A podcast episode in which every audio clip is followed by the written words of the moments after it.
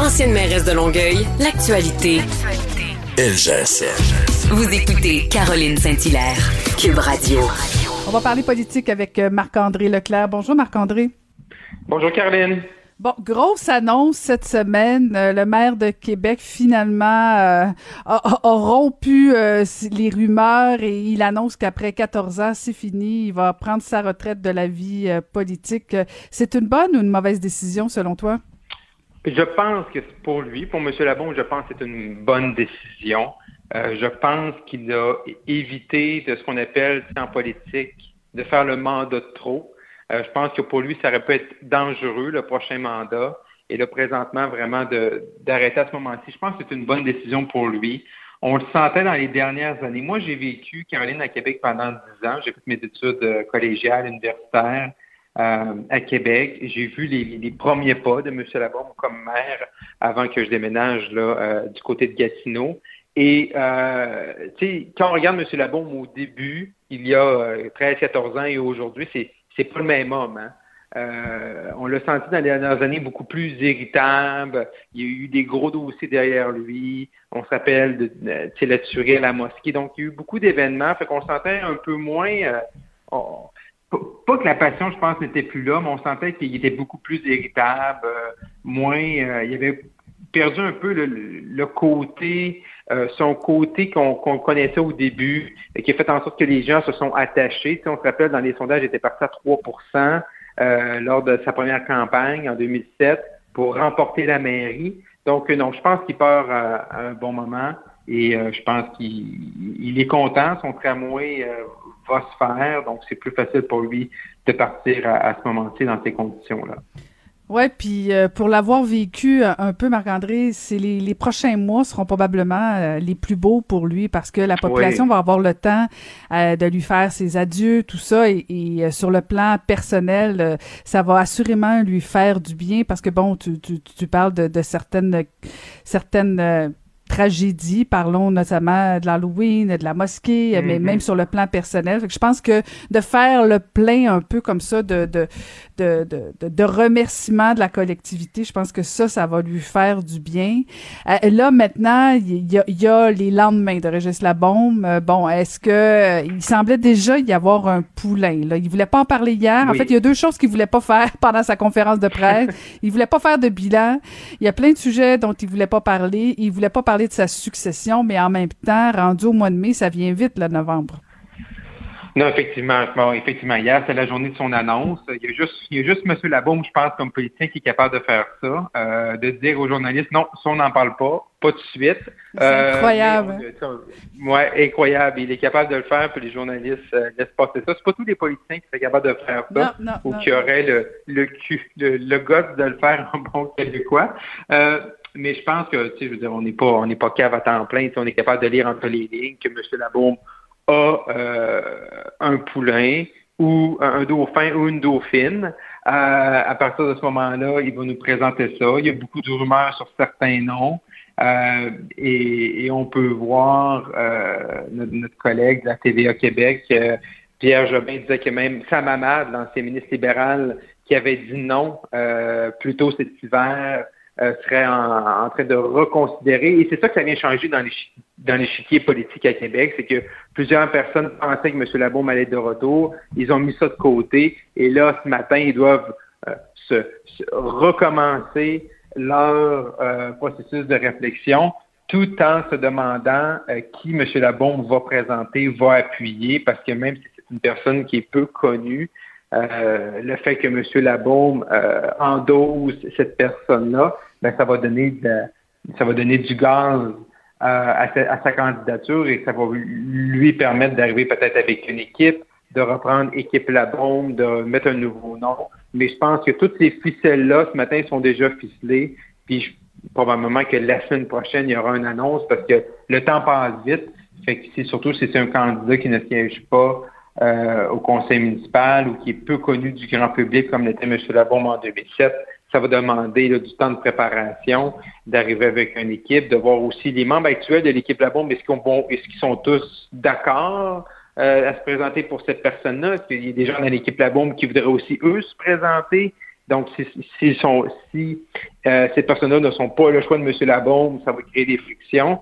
Donc, euh, à Québec, c'est une, une page qui se tourne, mais également les gens, là, euh, je pense que rapidement vont, vont regarder vers l'avenir. Parce que M. Labaume nous dit qu'il ne sera pas un, un, lame duck, qui est une expression beaucoup utilisée dans la dans la politique américaine lorsqu'un président est à la fin de son deuxième mandat, une espèce de canard boiteux. Euh, mais là, ça va être intéressant de voir comment justement M. Labaume va travailler sans doute aider cette personne-là et aussi quel genre de belle-mère sera M. Labaume euh, vis-à-vis de la politique municipale. Mais blague à part, c'est pas c'est pas c'est pas évident quand même parce que euh, la personnalité de Régis Labombe c'est une chose, son héritage c'en est une autre. Euh, pour un dauphin ou même une dauphine, euh, de, de, de, de, devoir toujours défendre le bilan du précédent maire, ça peut aussi être difficile. Les, les, dauphins, ils l'ont pas toujours facile. C'est sûr que ça aide au niveau de la notoriété, de la machine, euh, puis du parti, puis tout ça, mais ça peut aussi avoir euh, des, des, des, des, conséquences. Il y a peut-être des gens qui vont dire, ah, ben là, on, on, essaie quelque chose de nouveau, on va ailleurs. Euh, c'est pas c'est pas garanti parce que t'es le poulain de Régis Labombe que tu vas avoir un laissez-passer. Non, non, tu as parfaitement raison, Caroline, parce que les gens, on l'a vu dans des certains sondages dernièrement, comment l'appui était élevé pour, pour, pour monsieur, monsieur Labaume, mais c'est pas parce que monsieur Labaume dit voter pour euh, monsieur X ou madame Y que nécessairement, tu sais, tous les gens, tous les, ces électeurs vont dire, ah oui, effectivement, c'est la personne pour remplacer. Puis, parmi le choix qui sont là. Une élection, c'est tout le temps circonstanciel. C'est circonstanciel des enjeux. Euh, c'est circonstanciel euh, souvent de l'échéancier. Bon, municipal, c'est à date fixe, c'est qu'on sait à quel moment ça va arriver. Euh, donc, euh, y, tout ça, tu as raison. Donc, aussi pour M. Labombe, c'est de choisir la bonne personne. Parce que aussi, quand tu proposes quelqu'un comme ça, je vais t'appuyer, ben M. Labombe, là, lui, son mandat va être terminé en novembre, il veut s'en aller, mais si jamais la personne qui recommande sont protégées, ben il se fait, il se fait planter à l'élection, ben c'est sûr que ça va, ça va lui, ça va lui laisser, ça va teinter un peu euh, la façon pour lui de, de partir en, en retraite politique.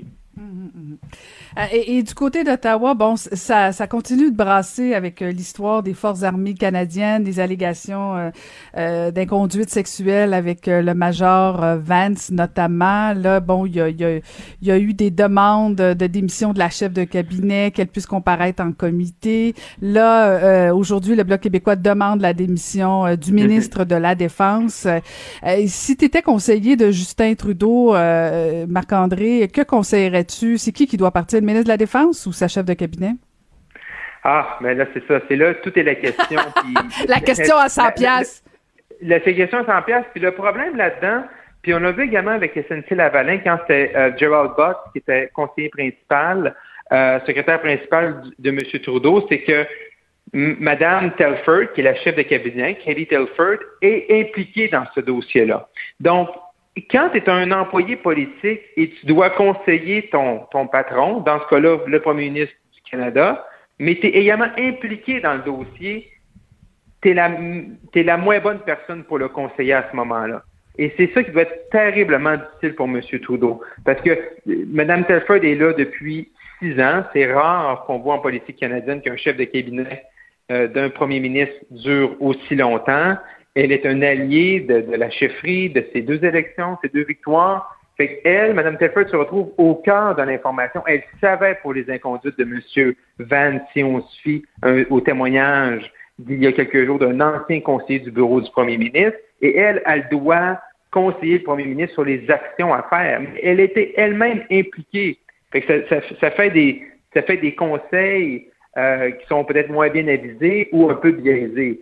Mais à l'aube d'une élection, euh, M. Trudeau doit poser une action et euh, le ministre de la Défense, ils vont devoir trouver le même genre de commun accord que M. Legault a trouvé avec Marie-Ève Proux et va devoir forcer un départ et forcer sa démission parce que présentement, la situation est intenable pour lui parce que les faits étaient connus depuis 2018 M. Sejan le savait, le bureau du premier ministre le savait, mais personne, Caroline, ne dit au premier ministre.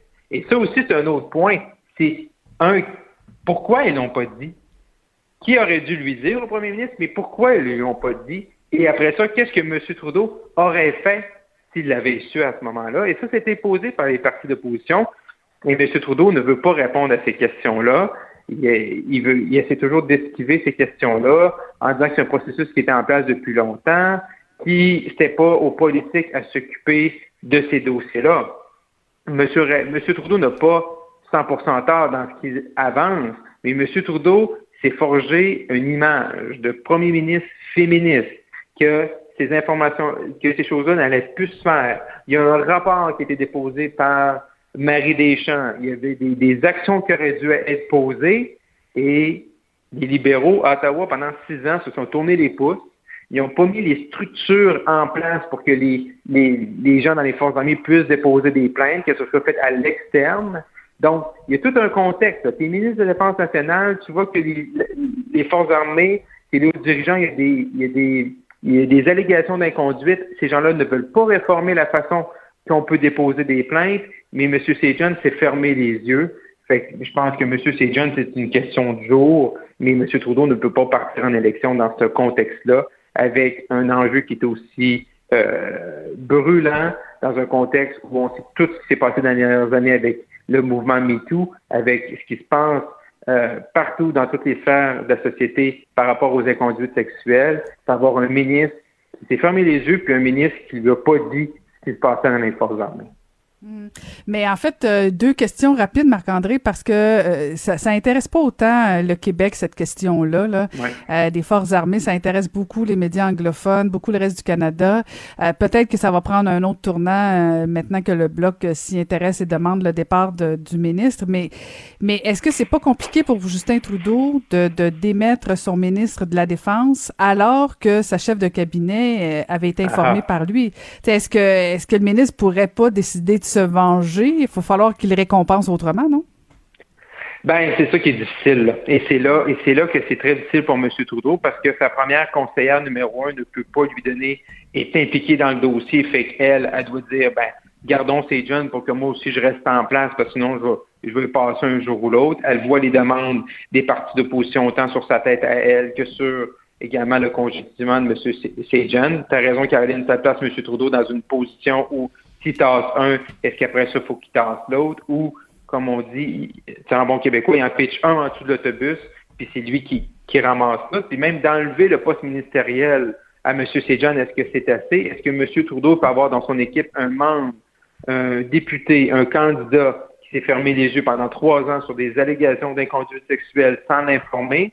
Quand on parle du chef d'état-major des Forces armées canadiennes dans le contexte qu'on connaît avec les Forces armées. Caroline, tu étais députée il y a euh, déjà euh, quelques temps, puis même à cette époque-là, au début des années 2000, tu posais des questions là-dessus. Il y en avait des cas. Fait on sait que c'est un problème qui est récurrent, puis M. Sejan n'a pas changé, n'a pas vu le petit doigt pour changer cette culture-là, puis pour corriger. Fait que monsieur, est-ce que M. Trudeau peut vraiment aller en élection avec lui, avec ce dossier-là? Non. Et, mais par la suite également pour qu'il se pose la question avec sa chef de cabinet. Et c'est pour ça présentement que M. Trudeau est comme un peu paralysé dans ce dossier-là parce que son bureau est au cœur de cette, de cette crise-là. Ah, si j'étais cynique, j'entends, j'imaginerais Monsieur euh, Adjan, le ministre de la Défense, dire je vais quitter pour des raisons familiales, je vais rentrer ben à la maison et ne pas me hein, représenter. mais bon, hein, j'aurais la cynique. merci Marc André.